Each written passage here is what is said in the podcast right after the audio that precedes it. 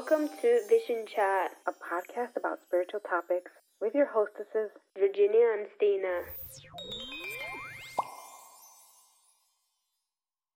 Hello and welcome back. Today, Virginia and I are going to interview the approachable healer, Jenny.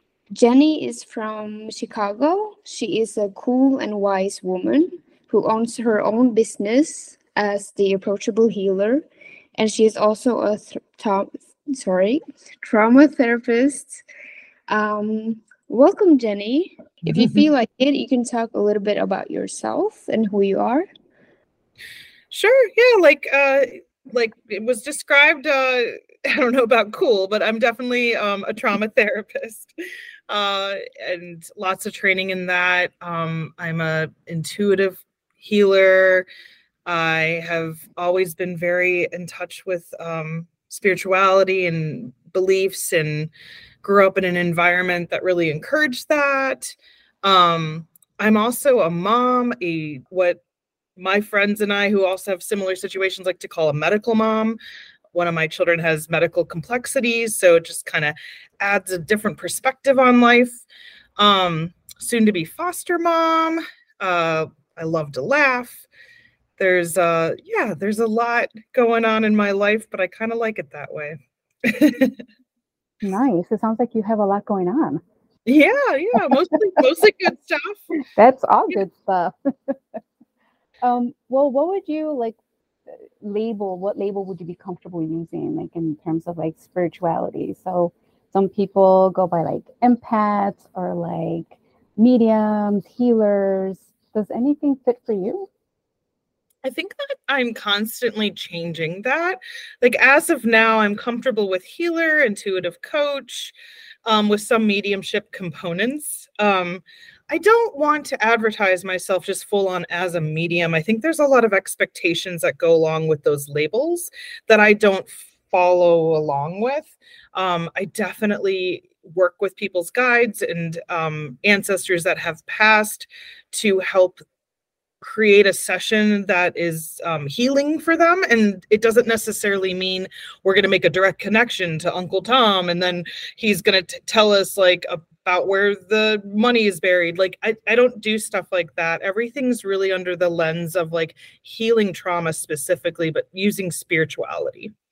So i'll use the mediumship capabilities to honor that intention of like what needs to be healed for the person in front of me and how can messages from beyond help facilitate that? So i think when people think of mediums they think of what you see on tv and and i'm not that.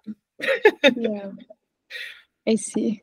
So how did you um start getting into like uh, spirituality or energy work?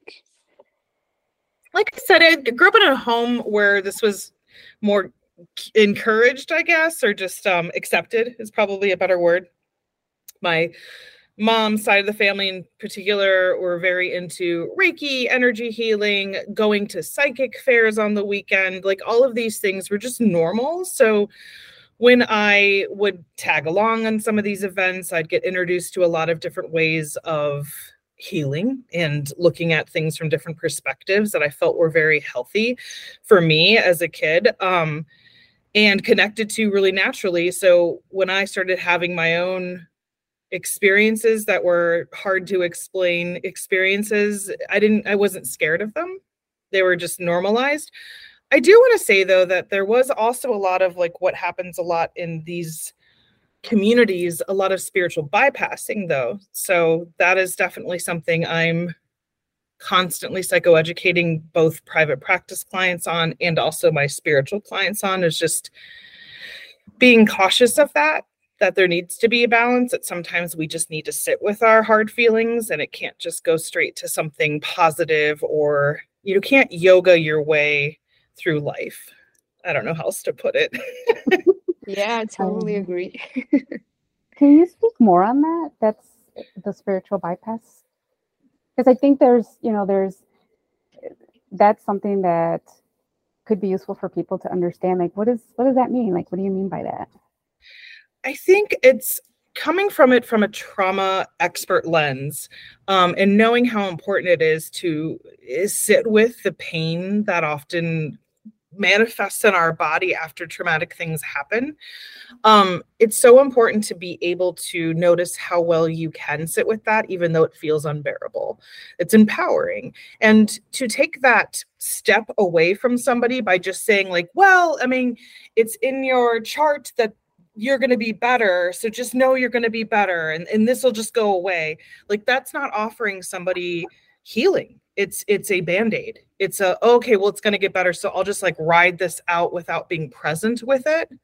And mm-hmm. maybe i'll even numb it out with more spirituality like i'm going to go to this retreat then that retreat and you're just basically running from the symptoms. So that's what i mean by spiritual bypassing specifically like human things like hurt feelings, breakups, loss, grief, trauma, car accidents. Like we need to like learn that we have capacity to process some of these harder things in life rather than go quickly to spend a ton of money on a band-aid that is not actually helping you sit with these very human realities.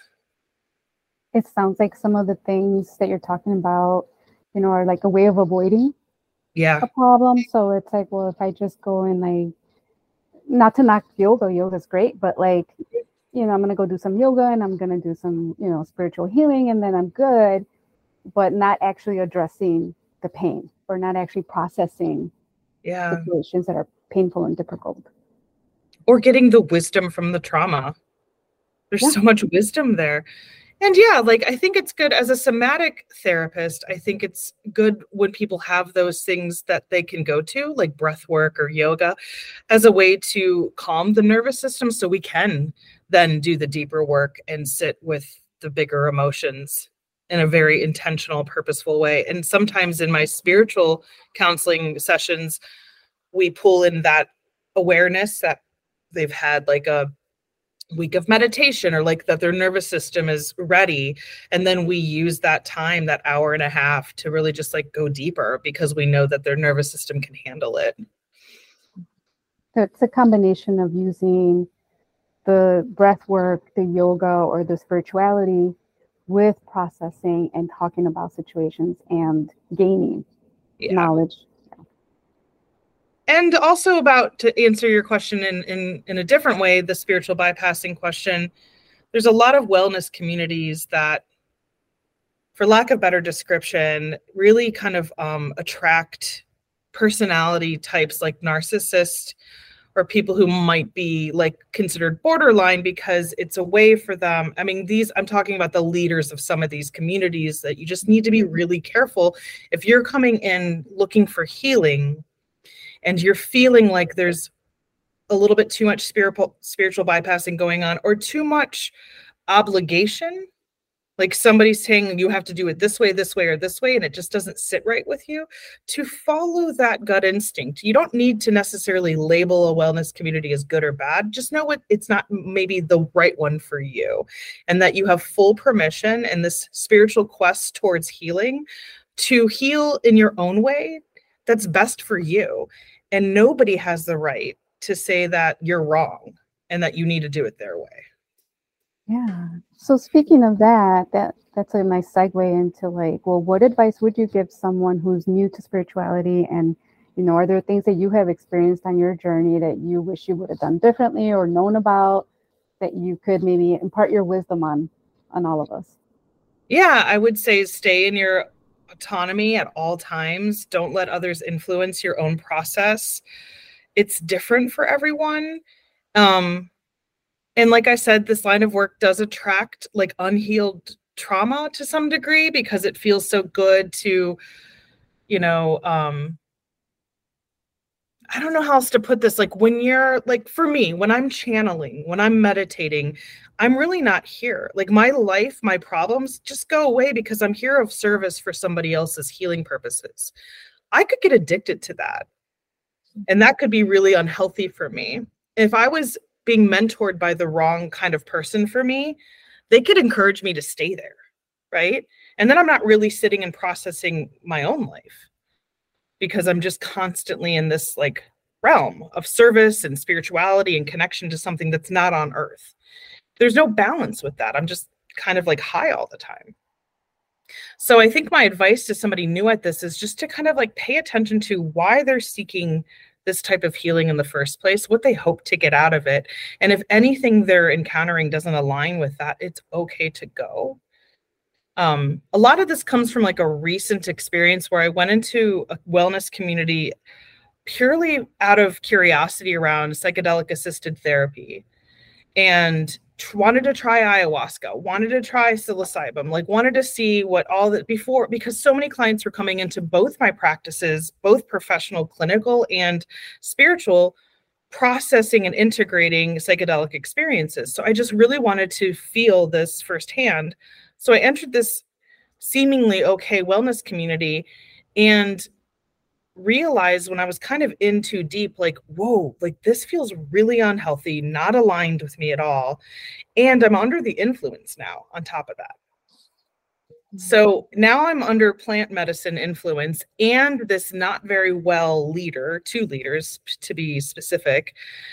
And then, like, when I was forced to kind of take a break because I ended up in the hospital because it was just too much on my system, what, what they were encouraging me to do um, I there's no strong connection to that this was the direct cause, but there's a suspicion amongst my doctors and myself that like I was fine until this point and, and all these problems happened physically. I took a break and I had enough distance from them and I noticed like there was a lack of concern for my health. It was straight to like the plant medicine didn't do this. It was straight to this like panicked response when I did hear from them when I was in the hospital. It felt like they were already feeling guilty. It just felt odd. And so I had all these like moments of just like waking up. And then as a professional, I'm like, wow, like I felt the red flags along the way, but I put blinders on just because I wanted the experience. Like I was blinded by this need to like know what this whole thing it feels like. And then when I had a break, I realized like I'm being manipulated. Like, and because I'm under the influence often enough, it's easy to do that. Wow. And it was really scary. So I have since then sought a professional who's a somatic therapist in the spiritual community, um, does her own spiritual co- counseling, but also does a lot of counseling around spiritual abuse because they also had a similar story where one day they realized, like, I'm in a really toxic wellness community, I don't feel like this is my choice. I do feel obligated to stay. I don't think I have a choice to do things the way I want to do them. It has to be their way. This is unhealthy. I need to get out. And so they created this whole practice around like helping people kind of wake up and, and leave and realize like I'm okay without them. Like I don't need their guidance because it's not for me. I think that is so strong of you as well to kind of take the break and like take a step back and look, oh, is this for me or not? Because I think a lot of people maybe end up in communities and they feel trapped or they feel like, oh, but this is the only answer. If when it comes to if it's spiritual, if it's like religious, no matter what it is, that they feel like they're connected or in a community. So they belong somewhere. Yeah. But yeah. Thank you for that's sharing. A, yeah, and that's exactly I think the type of person that accidentally gets sucked up into these where it's probably not in their best interest. They're replaying their own trauma, which is originally they didn't have a choice and they just kind of dealt with whatever even if it was negative because it was a community at least. Yeah. And I just feel bad. It's sad. I could also see like you know if people are learning about these things and wanting direction and guidance, you know, you're vulnerable. Yeah. So you're looking for community, you're looking for guidance, you're looking for somebody to to tell you, well, hey, I, you know, if you're looking for answers, I can help you find them. I mean, mm-hmm. that's a strong pull for someone that's like needing guidance. And so like there's vulnerability, but there's also that trust. Yeah. And hopefully you find someone that's good because if they're ill intentioned or they're not well themselves then that opens the doors to all kinds of things happening and going wrong yeah, yeah i could see that too yeah what helped me and i would love just to spread the word like what helped me the most was going back to old healthy mentors that I've worked with. And I approached like four of people I've trained under. And then in addition to that, got referrals to people I've never worked with, but like have done similar. Like I was in what's called a MESA program, but then I found out this is not a MESA program in Peruvian traditional kind of like t- like how people who are true shamans actually run these programs. This is not aligned with that. So I was sold a false product and I was in what I thought was a MESA program. So not only did I seek former mentors that helped validate, like, this doesn't seem right, they referred me out to other professionals they knew of, and I trusted the referral to talk to more people who actually do these MESA programs in the States and are careful not to, like, um basically colonize them or you know um what's the word? I can't think right now but just like to honor the tradition and then also recognize like but i'm not of that tradition and so this is our way of doing it but to still stay under the umbrella of like this is the intention. So that's a very long-winded way of saying like every single person i talked to was like are you in your heart space and I'm like, absolutely not. I'm very closed up. I'm very scared because I feel obligated. I feel like they're using fear tactics. They keep telling me if I leave that I'll stay stuck spiritually and that I'm damned. And I and then I have a few people ask me like, "Do you believe in that?" I'm like, "No, I don't believe in that. I think we have a choice every step of the way in whatever journey we're on in this world." And that doesn't align with my beliefs. And then they're just like, "There's your answer. You're just like you're not aligned with them. Like you don't have to say what they're doing is bad or good, it's just not good for you. So if you're not in your heart space, if you're not open, then there's something off. And then we have to trust ourselves to act on that. Yeah. You talked a little bit about it, but is there anything um, looking back that you want to do differently after you started the journey or I think in general, follow my first gut instinct was for some reason I just did not want to sit with medicine with this group. My intuition was strong as a no. But they had amazing website and credential and connections. They're affiliated with MAPS, right? So like, oh, they must be okay then because that's a big that's the big organization for psychedelic assisted therapy. So what i realized in hindsight that money pays a lot like a good website can do a lot of harm.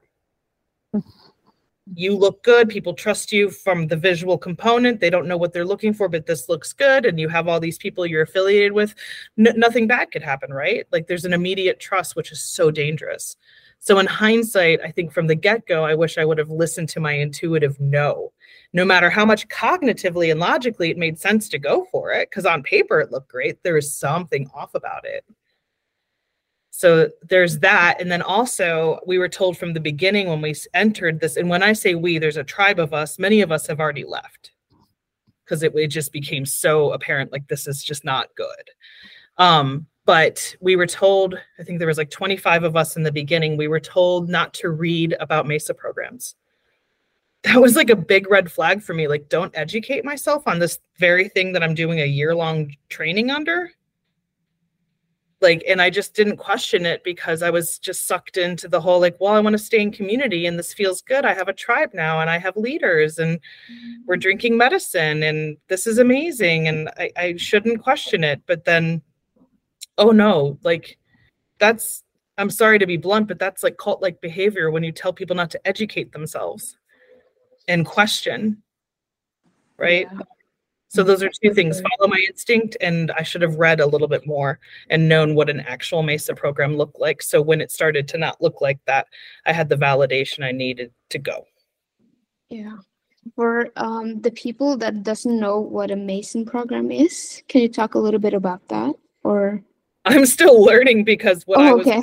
is so false but it's basically a process where you you know, use mountain medicine in Peruvian terms, but there's different Mesa type programs because there's also what I understand now more of like um, things called medicine wheels or earth wheels. Like everybody has, like every tribe, every shaman, every kind of community has a different name for it, but it's basically your in in the Mesa programs that I'm learning more about, you have like a cloth, you have ceremonies, you have rocks you collect that have a meaning to it that might for some mesa programs have like a trauma narrative to this particular rock that you turn to medicine.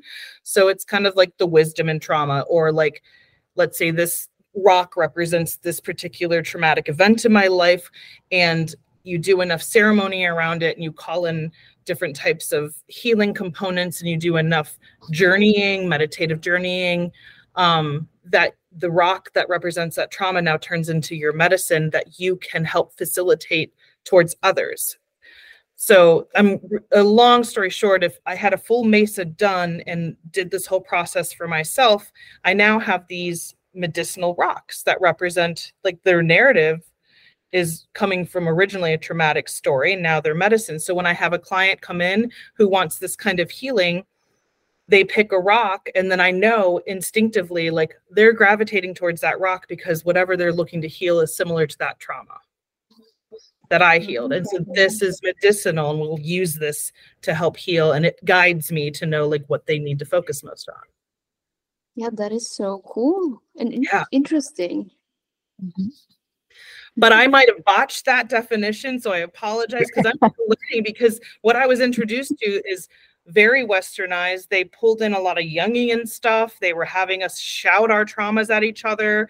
It was very like trauma inducing to be completely blunt and not anything what traditional Mesa programs would want. They want you to feel in control, healing, and supported every step of the way. Not, yeah, what I experienced. Well, does this discourage you from wanting to explore that further to join another community? or are you a little shell shocked right now? Or like, how are you feeling about that whole thing? it did at first discourage me i another person who left with me we were like do we, we throw our mesas in the ocean like we want nothing to do with this we were just so angry and now i'm like in a different place where i've had enough distance i've had enough conversations and i've seen enough people leave on their own because i went out with a bang like i called them out on a zoom call that they were recording that they recorded every zoom call and then conveniently lost that recording after I called them out. So like the people who weren't able to make that call didn't get to see me questioning them. Um, so I did go out with a bit of a bang. Um, others left more gracefully and peacefully. I don't regret the way I did it. I probably I think was the first to go, and I was really angry, um, and that showed. But uh, so I think I needed more of a moment to just kind of settle in. Now I'm more, now that there's enough distance and enough has been energetically out, the anger really did help me get to a place of like, now I want to do it right. Now I'm like encouraged to not only find a healthier community so I know the reparative work is is happening in in my somatic system, but then also like I can educate others. Like I hope to now attract people who have been through similar situations and I truly know what it's like so they feel that energetically when they come into session with me where i'm just like yeah like it can be really unhealthy out there and i'm glad you found me and we're going to work through this Well, you're uniquely qualified. yeah yeah shifting gears a little bit, um, are there, you know, in like your spiritual journey and after everything that you've learned, are there places where like you find yourself using your spiritual tools that maybe aren't common? Like, would there be any surprising ways that you use your your skills? I definitely like meditate a lot in the morning and it's not your traditional like I try to sit for at least 10 15 minutes and meditate. Sometimes it's guided if I wake up with a lot of noise in my head, I'll do a guided one.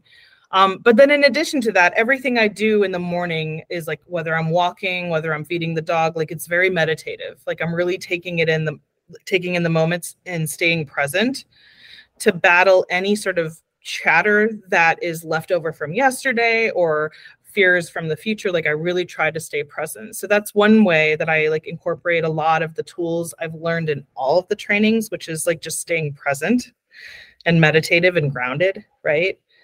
Um i also do a lot of psychoeducation with my kids if they're open to it. I don't put my beliefs on them but if they're curious I'll talk about it. I'll pull up things online or in a book. If, you know, the other day I was showing my youngest where the pineal gland is, and he was fascinated by that. Um, and all the research around the power of that and what we don't still don't know about the pineal gland, right? So I do a lot of that. Like, you know, I'm just open all the time to talk about this with anybody because I think it's important we all, as humans, stay curious and open rather than judgy and rigid. I love that. Yeah. me too. Are there any like um ways you that you use your tools for something unusual or like unique? Um, I definitely so I've always been able to astral project as long as I can remember. And I know that when I have like a journey, it's I usually feel really connected to my higher self for a while after.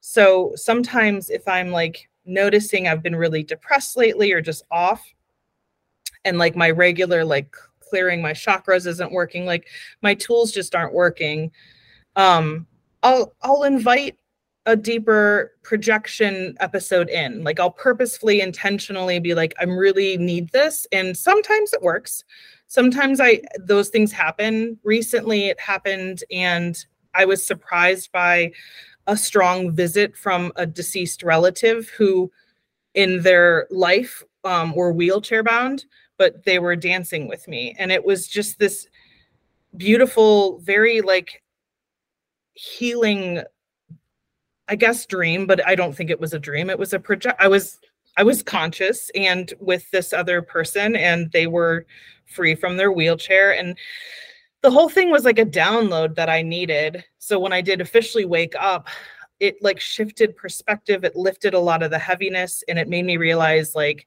I have a lot to be grateful of. And like there's a few bad things going on, but I need to like just be grateful that I can dance and I can move and I can do what I just did for healing, that I have access to that because I'm open. Yeah. That's amazing. I'm just really curious. How do you, do you just set the intention that you're going to astral project, or do you do anything specific? Yeah, I mean, so there used to be a lot of different tricks that worked guaranteed, and I need to like just mention this that when I joined this wellness group and got into the psychedelics, like astral projection stopped for me for like a year. Like I couldn't do it anymore. Mm-hmm. And now that it's I've been having enough distance, it's it's back. And so the tools are they're still there. They're just not as dependable as they used to be. So what usually worked for me was um really like meditating deeply throughout the day as often as I could. So then when I went to bed, it's kind of like falling asleep consciously and noticing like I'm drifting off and setting the strong intention I'm open to astral projecting or lucid dreaming. Like there are different things but whatever you know that's kind of the umbrella. Like i'm open to this experience. I'm open to leaving my body and being conscious during it.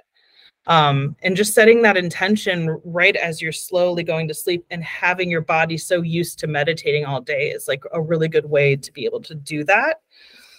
Um, other times it's happened because like I hate to put it this way, but just it's like really whatever's going on is like really bad, like a, a shock trauma or just like you know horrible news or sometimes it just happens and I I kind of think it's because I, ha- I hate to put it this way, but the connection I've made in in my mind, in my theory, is when you have a, a lot of trauma as a little one, you leave your body a lot because you need to, and then you kind of get used to that way of dealing with things. And so I think um, now that I'm an adult and I've had a lot of training and understanding of different dimensions and spiritual stuff, that that happens when I'm actively traumatized. I start to leave my body, but it becomes more of a conscious astral projection as a result of something really hard going on. I don't know if that makes any mm-hmm. sense, but those are the two ways I usually enter. Yeah.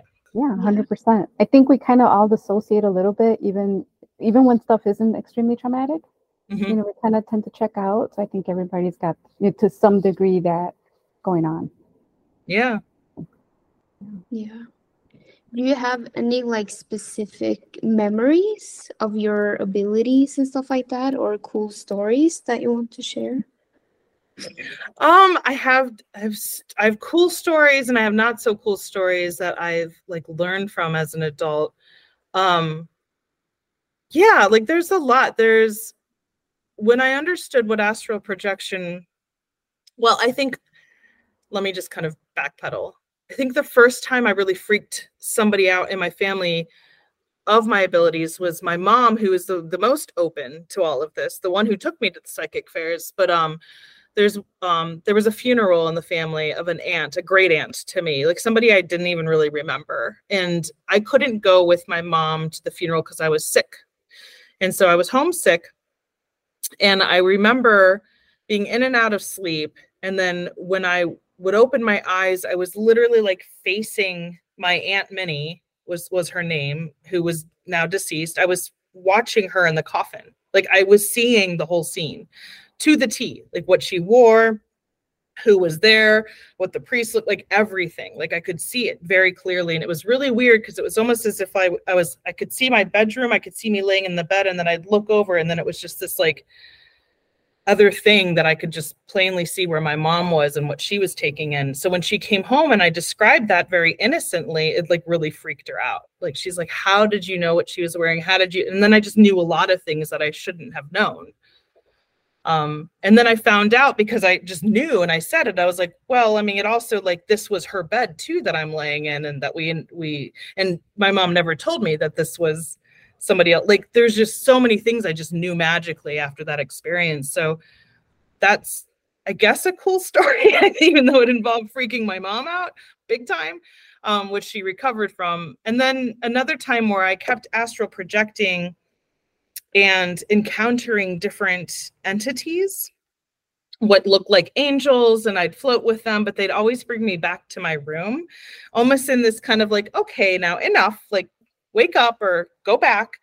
And i kept leaving like i was like this stubborn little thing that just kept leaving and then kept guiding me back. And then eventually the one main being that looked like this beautiful grandmother kind of angel figure turned its head towards me and then all of a sudden was this horrific scary looking thing. And that freaked me out to the point where i didn't astral project for a long time after that. I was really scared of what i was seeing. But then i realized i think that they just were warning me and that was the only way i would listen is eventually just like scare the crap out of this kid. So they stopped going into whatever dimension or whatever you want to label that i wasn't supposed to be in. So i learned a lot like as an adult and i've processed that particular experience with a teacher with andrew and just understood better that like maybe that entity had it, the my best intentions in mind and that was the only way that i would learn Yeah. Mhm. because I do think there's a lot we don't know out there. And if we play around with things that we're not prepared for or understand, it can be very scary. And I think we do have guides that protect us. And sometimes they have to use things like that to protect us. Yeah, it's like the stories, right? Like when you're a little kid and they tell you stories and they have like lessons, but somehow they use I, I don't know why I'm thinking like they use scare tacti- tactics to kind of get the point across, and I'm like, wow, Yeah. that was kind of scary. Yeah, like the boy who cried wolf, right? Yeah, or even Yeah. like in Norway, you know, right? Like trolls. Don't they have like a lot of stories of trolls and like if you there's like mischievous trolls if you're bad and they scare you. I don't. Yeah, or if you go out in the woods at night, there is like a troll lady that will come, or she lures man into the woods and stuff like that. Oh my Or god. yeah, it's a lot of different like uh, old fairy tales kind of story. Wow. Yeah, and I think one more story would be um there was a creek in the in the backyard of the house I grew up in and I, I don't know if I've told I I think I've told both of you this story maybe not but there's um for a couple of summers there was this young boy that would visit me. I would play by myself in the woods by my house and by this creek in particular. And there was this young man who like over time didn't age. And i would just legit talk to him. And he was the one who showed me how to make um pottery out of the clay that would form in the side of the creek like all these things like i didn't like just think of on my own like th- there was obviously somebody who was just like hey you should try this and and I would bring home these things and mom was like, How did you know to do that? How did you know? Like it was just so like nobody was really keeping a good eye on me because I was very free as a kid, which was great. Um, but then all of a sudden I realized by just more talking to my mom about this friend that like by her reaction, I was like, huh, there is something off about this. And when I started to kind of like question, like, is this person really there? Like, are they really like I realized as as I aged, like I think I'm talking to a spirit. And that was my first like big like realization like this is real. This isn't just something I'm hearing about at a psychic fair. Like this is happening it's not scary um and it's still like something that i mean at the time i'm like is this uh, like it's okay to keep questioning it because it's so outside of the norm. But um i have very solid like and i say solid like in my somatic system like solid felt sense memories of just like these warm conversations with this young man who like as i remember him looked old fashioned like he didn't dress like me but i just like didn't question it when i was younger but definitely was a visit from something I think very connected to that land. Wow, that's amazing and yeah. so cool to hear as well. A little bit on um, to next question. Mm-hmm. What do you think is your next step on your journey, or do you have anything planned out? I do. I'm doing a few things at once, and all of them are loosely connected to Approachable Healer. So there's a healing retreat I ran this past spring that I'm going to do again in June 2024 that combines like alternative healing modalities that are sometimes seen in a clinical setting, but like mostly alternative healing modalities that are more spiritual. So it's just like a retreat that has like kind of a menu of different like Reiki or, you know, um, intuitive coaching or art therapy or dance therapy so that was a really fun retreat and i want to do more healing retreats like that. I'd like to eventually teach a course on like how to get in touch with your intuition. I think teaching more and more people about how to do this without second guessing themselves like empowering them will honestly help the world a little bit. I think when when you're in touch with your intuitive sense like you don't feel a need to compare yourself to others as much you're just like you're a solid like i understand what's good for me because i have a strong connection to my intuition and that's just so healing of a lot of things. So more so at least one course on like getting in touch with your intuition. I'm gonna try out a workshop called evening with jenny or something like or evening with the approachable healer. I'm not sure but like catered, fun, relaxed, like eight to 10 people max. And I just kind of channel and follow whatever the guides want me to do all to honor like healing and i might like have readings for individuals in the the crowd but like when you come it's not the expectation you're going to get a reading but like you're there to just kind of collectively hear what the words are and maybe they directly mean something to you either way like just kind of an evening of channeling and food and healing conversations. I might put like a workshop in there too for like 20 i don't know. It's just an idea like a group of some sort where i'm using like all my my mo- modalities at the same time. I eventually want to get to a place where i'm doing approachable healer more full time and my private practice less full time so like it flip flops Right now, it's the opposite. I'm more part-time approachable healer and full-time clinical practice, but I'd like to to switch that because I feel like this style of healing is I'm more I'm more free to do what I what the guides are guiding me to say and do. I'm not under the restriction of like insurance panels and or you know clinical diagnosis and like I need to focus on this. I'm not in threat of being audited by some sort of bureaucratic system. So I'm really passionate about doing more one on one sessions, more retreats, more group workshop kind of things. I think that's about it. yeah, that sounds amazing. I was excited about asking if you have any like book recommendations or podcasts or anything that you like to listen to.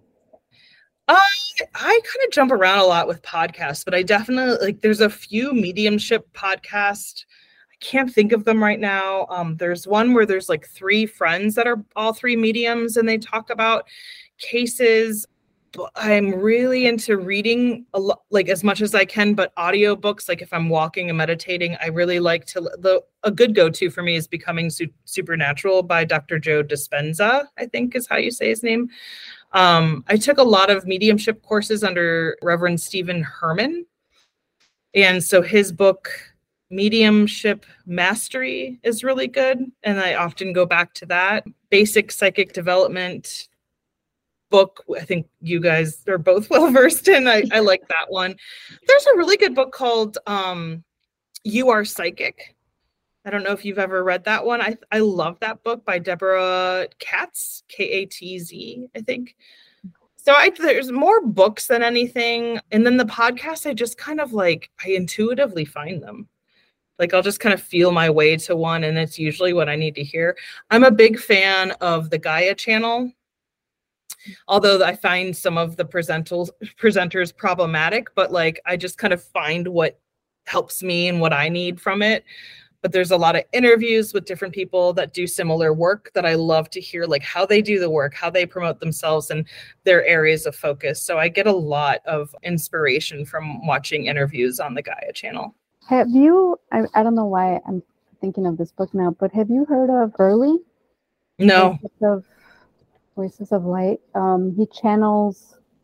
Um, he wrote a book where he's under hypnosis. Oh, cool! Yeah. And like his therapist, like this, she's a trauma. Uh, I think she's no, she's a hypnotherapist, and she like guides him under hypnosis to like channel different higher level beings. So, I think he channeled Jesus and Buddha and Saint Germain and like all these people and like masters and and the purpose of it was just to give us information, people like guidance and information, and it's just a lovely book. I don't know why it sounds like it would be right up your alley. So if you're oh yeah, no, I love stuff like that. That reminds me of a person. This is from like the 60s or 70s. Somebody that an entity that this person channeled called Silver Birch, and there's like a whole series of books on on channeled messages from Silver Birch hmm. who presents as a Native American entity, but like only does that for the comfort of those listening. Like I think in reality they they're like even older than that. Like they're just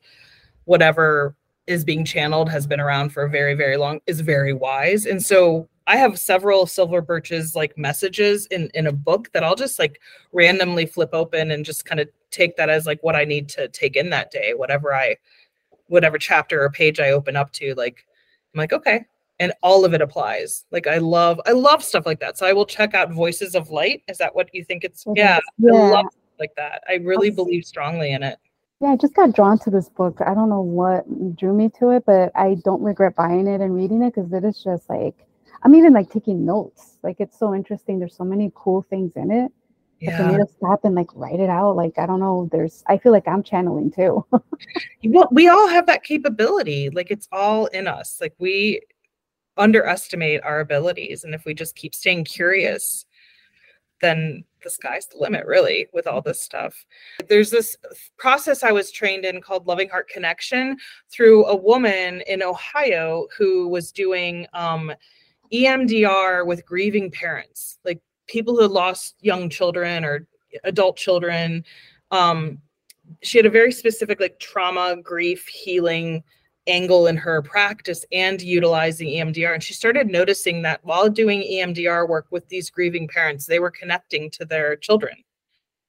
And so she created this whole course where you can, as a person, get trained into having what's called loving heart connection. They're like two hour sessions with people where you teach them in the moment how to do EMDR, how to relax, and then how to connect with their own loved ones.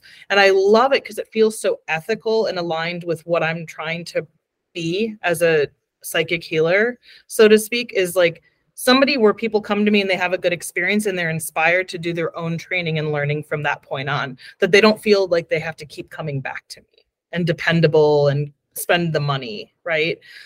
I want to empower people to know that like they can connect to their loved ones on their own, that they don't need to spend five thousand dollars on a medium to to get that. Like that it is possible. So I really loved her training and I love her approach. And it's all under that like umbrella of just empowering people to tap more into their own abilities. Um, and you shouldn't have to have more than two or three sessions and until you're able to learn how to do it on your own.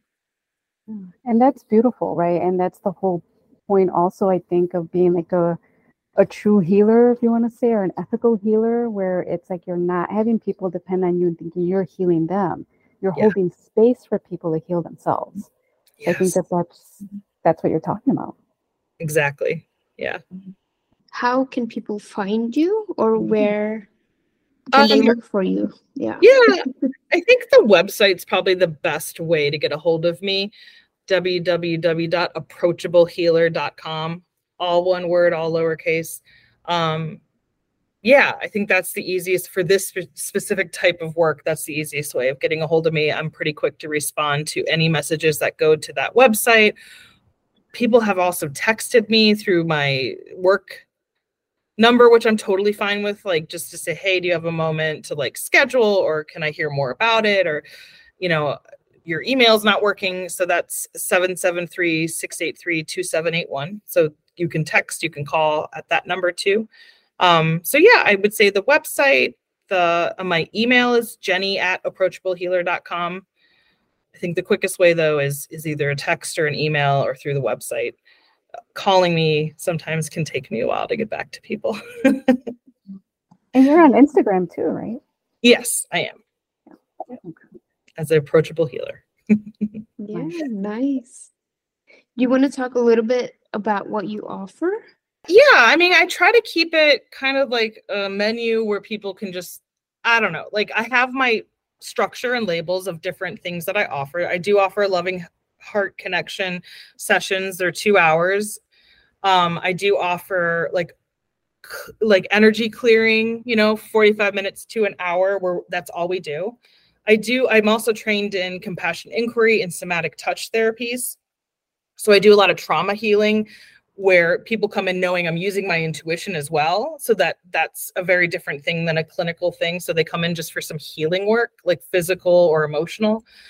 But my favorite thing to do is called the combo session where it's an hour and a half of people's time and we we start with reading their layers and then we see where the blocks are and then as we're reading the situation together um, and they're warming up to my energy i'm warming up to theirs and i'm hearing things from their guides and their deceased loved ones.